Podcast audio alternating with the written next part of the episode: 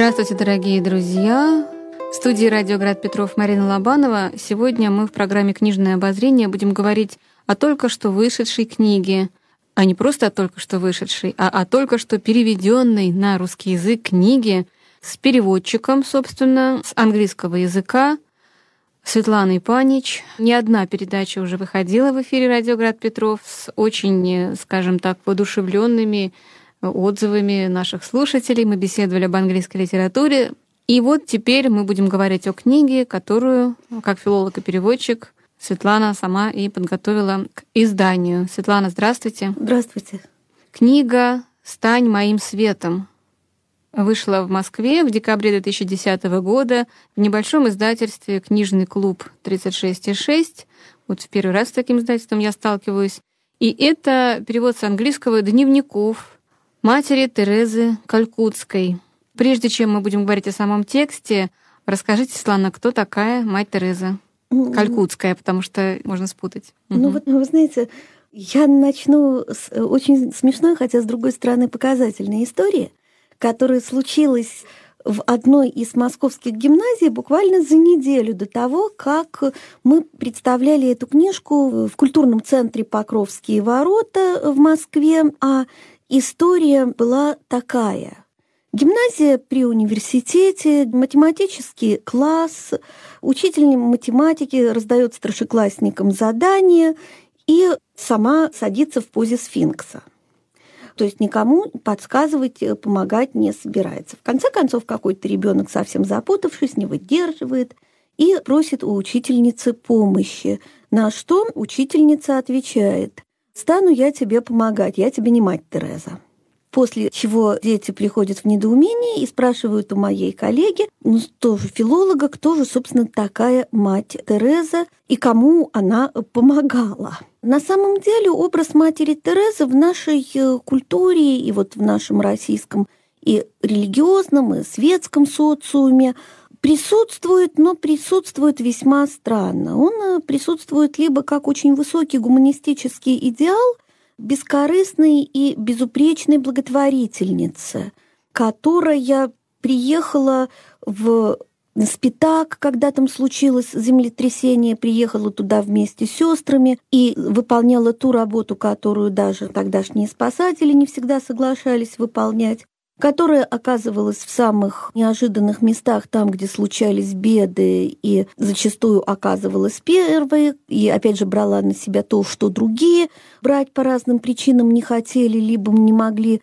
работу не героическую, но незаметную, черную. Мы знаем, что она была такая монахиня, которая жила в калькутских трущобах, и перед нами развертывается-то очень героический, не побоюсь я этого слова, очень высокий образ благотворительности. А с другой стороны, внутри церковного социума этот образ благотворительности, особенно вскоре после того, как мать Тереза умерла, и попытались, ну, хотя бы как-то осмыслить, что же, собственно, этот человек делал, почему этот человек получил Нобелевскую премию. А в каком году умерла мать Тереза? 97 год, самый конец 90-х. Ну вот у нас в церковной публицистике развернулась некоторая полемика о том, нужна ли вообще самая благотворительность. 97 год это было время, когда еще об этом громко спорили. Помню, незадолго до этого в Петербурге проходил, год два, по-моему, за год два до этого в Петербурге проходила конференция по социальной диаконии, и об этом тоже очень громко говорили, нужно ли помогать, а если нужно, то в каких формах, и как вообще, почему у церкви нет развернутой социальной программы. Ну, а свидетельство матери Терезы, то, что она делала, было настолько очевидным, что оно-то и спровоцировало новый виток полемики. Я помню, как один человек, называющий себя богословом, по отношению к ней употребила очень странное, а с другой стороны очень показательное словосочетание. Он говорил о том, что она была обуяна бесом благотворительности.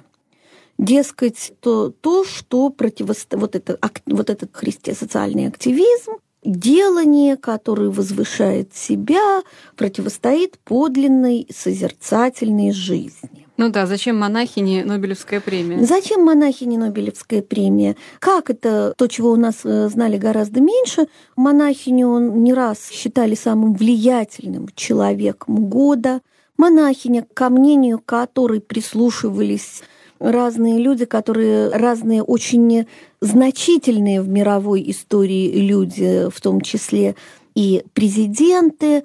Ну и самое главное, зачем вся эта работа, тогда как мы озабочены только одним исключительно спасением души своей. Ну, а в обществе вне церковном, в обществе, я бы сказала, таком в эгоистическом срезе вне церковного общества, фигура матери Терезы и ее имя стало почти нарицательным. Как э, нарицательным стало синонимом бессмысленной самоотверженности, бессмысленной благотворительности.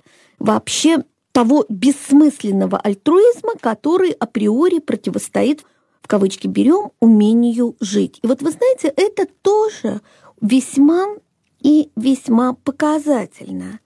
Вот такая поляризация реакции, я имею в виду, весьма показательна, в том смысле, что мать Тереза бросила вызов.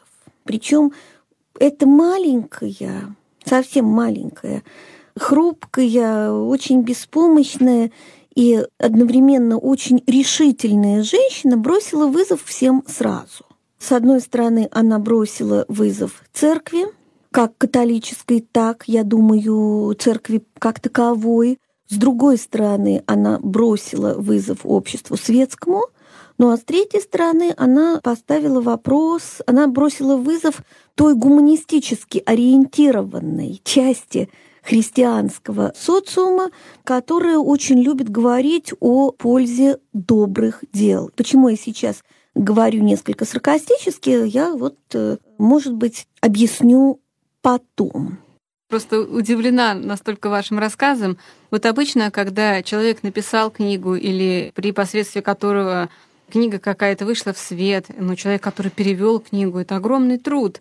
Обычно приходят и говорят, знаете, это просто замечательная книга. Это просто замечательный человек. Это просто уникальный пример всем временам и народам. В принципе, вы могли тоже сейчас самое сказать про мать Терезу, а вы сразу поставили множество проблем. Вот меня этот подход настолько удивляет, может быть, и наши слушатели тоже удивятся, ну, мы, конечно, наверное, если мы вообще хотя бы за свою жизнь там включали телевизор, как-то следили за общественной жизнью, лицо матери Терезы у нас сразу перед глазами встанет. Даже если вы сейчас точно не помните, кто это, но я вас уверяю, ее лицо перед глазами, вот только захотите. Почему? Потому что действительно человек был очень влиятельный всю свою жизнь. Не так давно она скончалась, в почтенном возрасте, в 80, по-моему, там 7 что-то да, лет. Да. И вот 97-й год. 86 мы все помним. 86. Угу. И до конца жизни действительно была таким вот, можно сказать, таким человеком мировой значимости, едва ли не политической фигурой. И, в принципе, она перешла границы церкви, и она стала такой святой, а в католическом мире она святая, канонизирована э, мать Тереза, она стала такой святой, которая имеет э, не просто известность, во всем мире, но и значимость для всего мира. Она и при жизни такой была. И вот если мы просто сейчас отрешимся от каких-то конфессиональных перегородок, да, как известно, границы ну, земной церкви до неба не доходят, то давайте подумаем, мы часто вот говорим, что действительно вот то, что вы сказали, там, человек духовной жизни не должен, то, что называется, влезать в мир. Не надо лезть в мир, говорят. А с другой стороны, а как бы нам хотелось, чтобы церковь была нравственным мерилом, и чтобы э, человек церкви мог сказать слово, и все сразу бы останавливали злые дела или наоборот присматривались к добрым и как-то вот обращали внимание. Нам всегда хочется, чтобы был такой Сергий Радонежский, который говорил бы князю, туда не пойдешь, сюда пойдешь.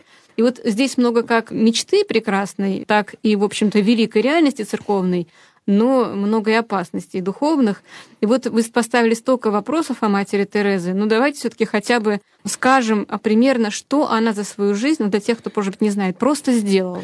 Ну, что она за свою жизнь просто сделала? Начнем с того, что девочка из албанской семьи, но живущей в Скопье, живущий в Македонии, Тере, а ее мирское имя Агнес, Агнес Баяджио, отправляется, как это часто случалось с девочками из благочестивых католических семей, в 10-20-е годы, она отправляется в Ирландию, в монастырь лоретанских сестер с тем, чтобы, получив у них небольшую формацию, немного у них поживя и поучившись, стать миссионеркой.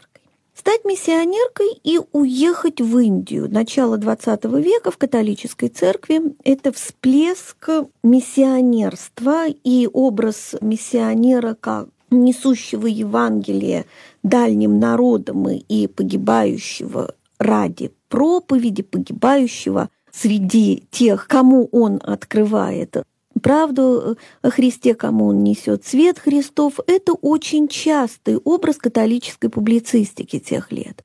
Но не только образ католической публицистики. Мы находим в это время еще одну очень любопытную и очень важную для нашего, не только я имею в виду конфессионального, хотя и для него тоже, но и для нашего шире христианского сознания фигуру. Фигуру совершенно поразительную. Это брат Шарль де Фуко блистательный офицер, завсегдатый парижских салонов.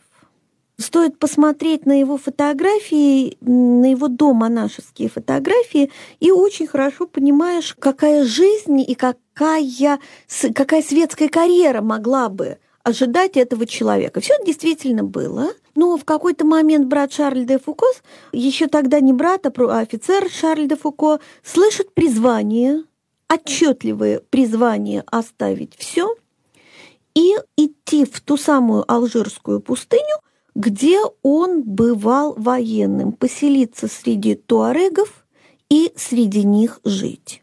Это случается в начале XX века. Что он, собственно, и делает, он проводит среди туарегов всю жизнь, он им даже не проповедует, он с ними живет. Это важно для нашего дальнейшего разговора, замечание о том, что он рядом с ними живет, он полностью делит их жизнь, он учит их каким-то ремеслам, но при этом не проповедует, а сам молится в построенной им часовенке и принимает тех, кто к нему хочет присоединиться, ну вот этот образ свидетеля, способного разделить жизнь, для XX века вообще очень важен. Не свидетеля, который приходит учить, а того, кто оказывается рядом, чтобы разделить жизнь. Собственно, вот это же была и интенция матери Терезы. Такая же была интенция матери Терезы. Она приходит в монастырь лоретанских сестер, поживя какое-то время в Ирландии, где, надо бы сказать, над ней сестрицы насмехались за то, что она не очень хорошо знала английский и говорила с ошибками, впрочем, говорила и писала она с незначительными ошибками до конца дней, хотя тут стоит в скобках заметить, что она была, конечно, необычайно одарена. И прежде всего одарена литературно. Книжка, которую Марина упоминала, и, собственно, ради которой мы здесь разговариваем, эта книжка включает в себя ее дневники и главным образом переписку. Так вот, и дневники, и переписку выказывают человека очень яркой литературной одаренности. Человека необычайно живого ума, светлого, тонкого, жизненно талантливого и очень-очень сильного – Сильного настолько, что э, она действительно, Марин, как вы сказали, она не разрушила границы церкви, она их очень решительно раздвинула. И, в принципе, она их раздвинула в западном богословии совершенно так же, как в 30... Вы знаете, они вообще где-то шли параллельно, но только что матери Терезе удалось начать более активно работать после войны.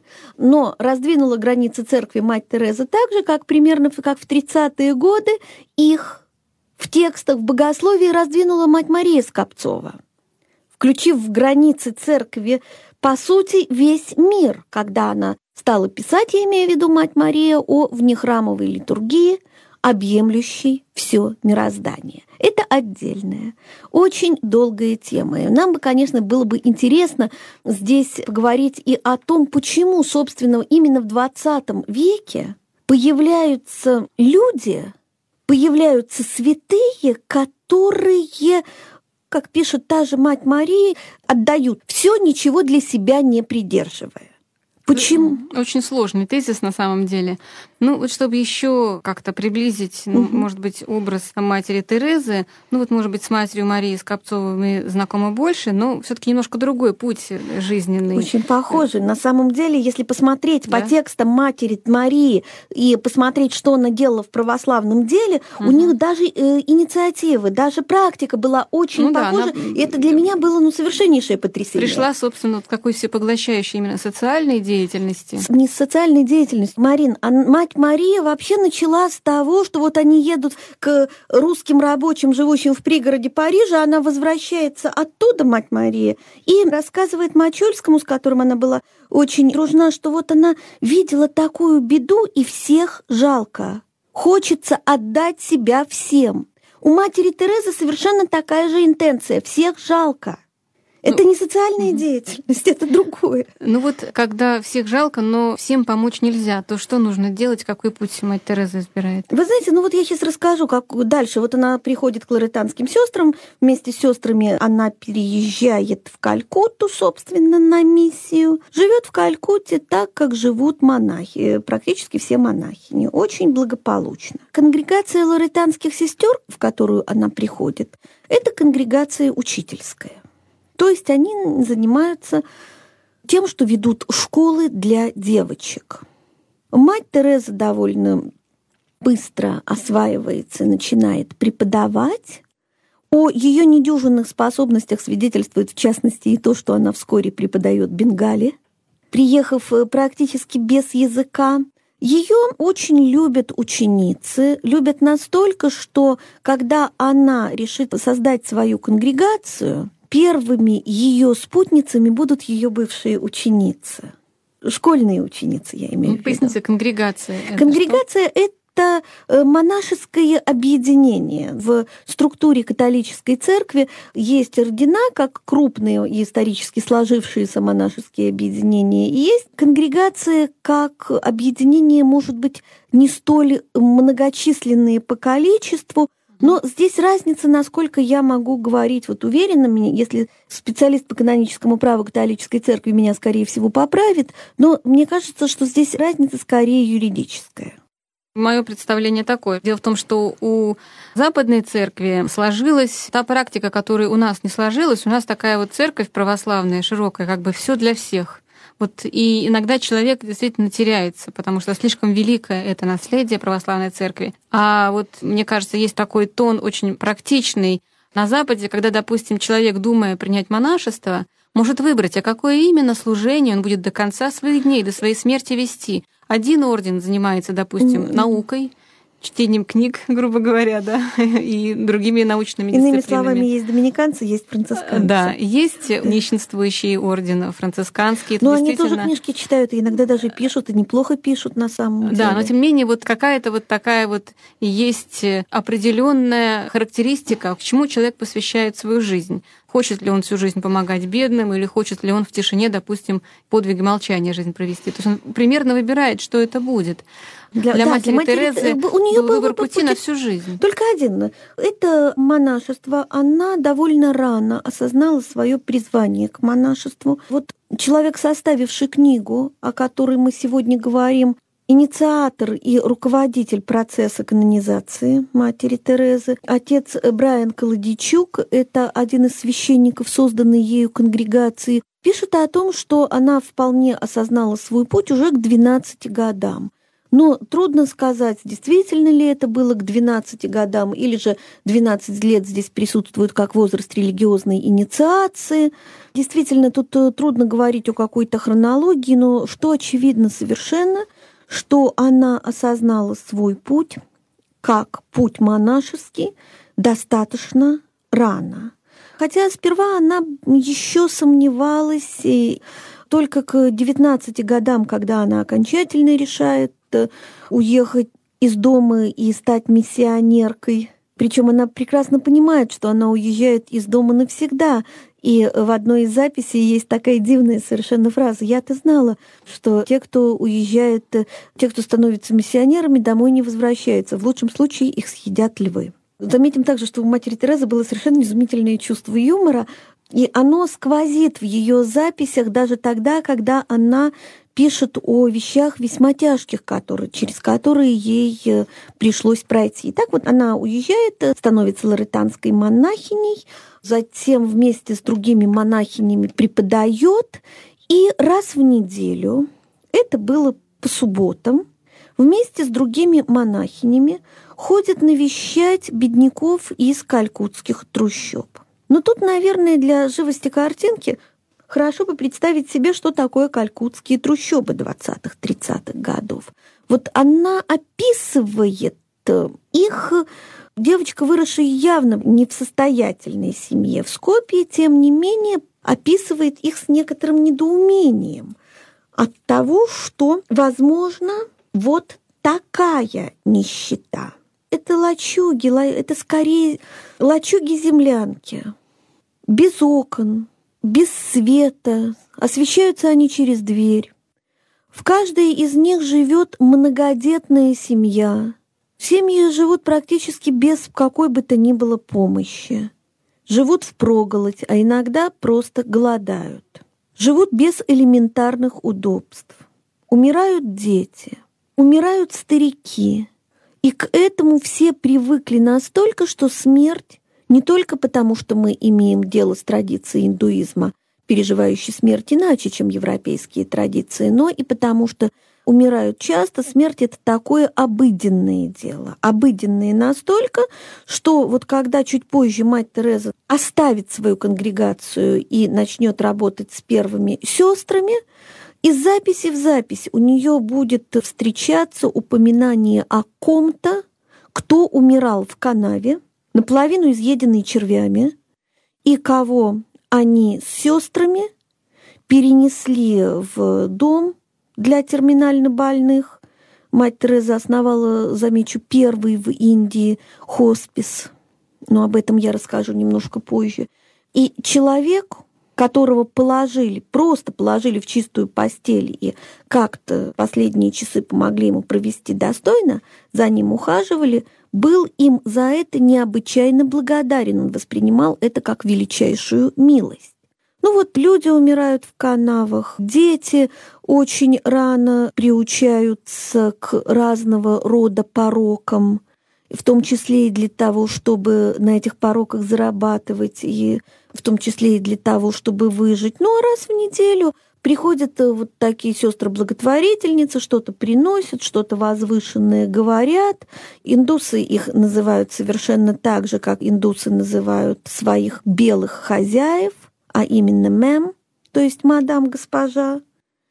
Ну и приходит, совершать какое-нибудь благотворительное полезное дело и уходит к себе в благополучное монастырское житье.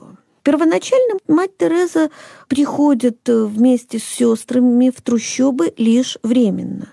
Она по возвращении из трущоб, это одна из ее ранних записей, она помечает в дневнике, как же мало этим людям нужно. Им достаточно улыбнуться. Они благодарны за все. Но все настойчивей в ее сознании пробивается мысль о том, что одних лишь разовых визитов в трущобы, чтобы помочь этим людям, недостаточно. Она понимает, что этим людям не хватает не только элементарных удобств, этим людям не хватает не только лекарств, их детям не хватает не только образования. По большому счету эти люди чувствуют себя ненужными жизни. Эти люди чувствуют себя ненужными Богу. Все, что делается для них извне, как это ни парадоксально, это ощущение ненужности только усиливает. Я думаю, что объяснять, почему это происходит, не нужно, не стоит.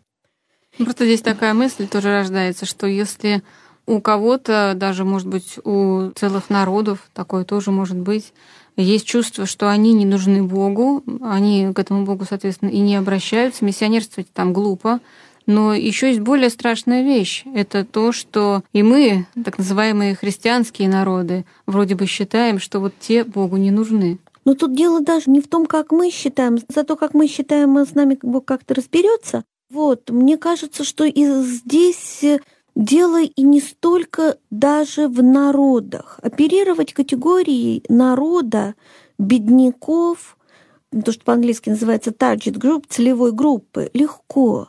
Тут э, гораздо сложнее оперировать категорией каждого отдельного человека.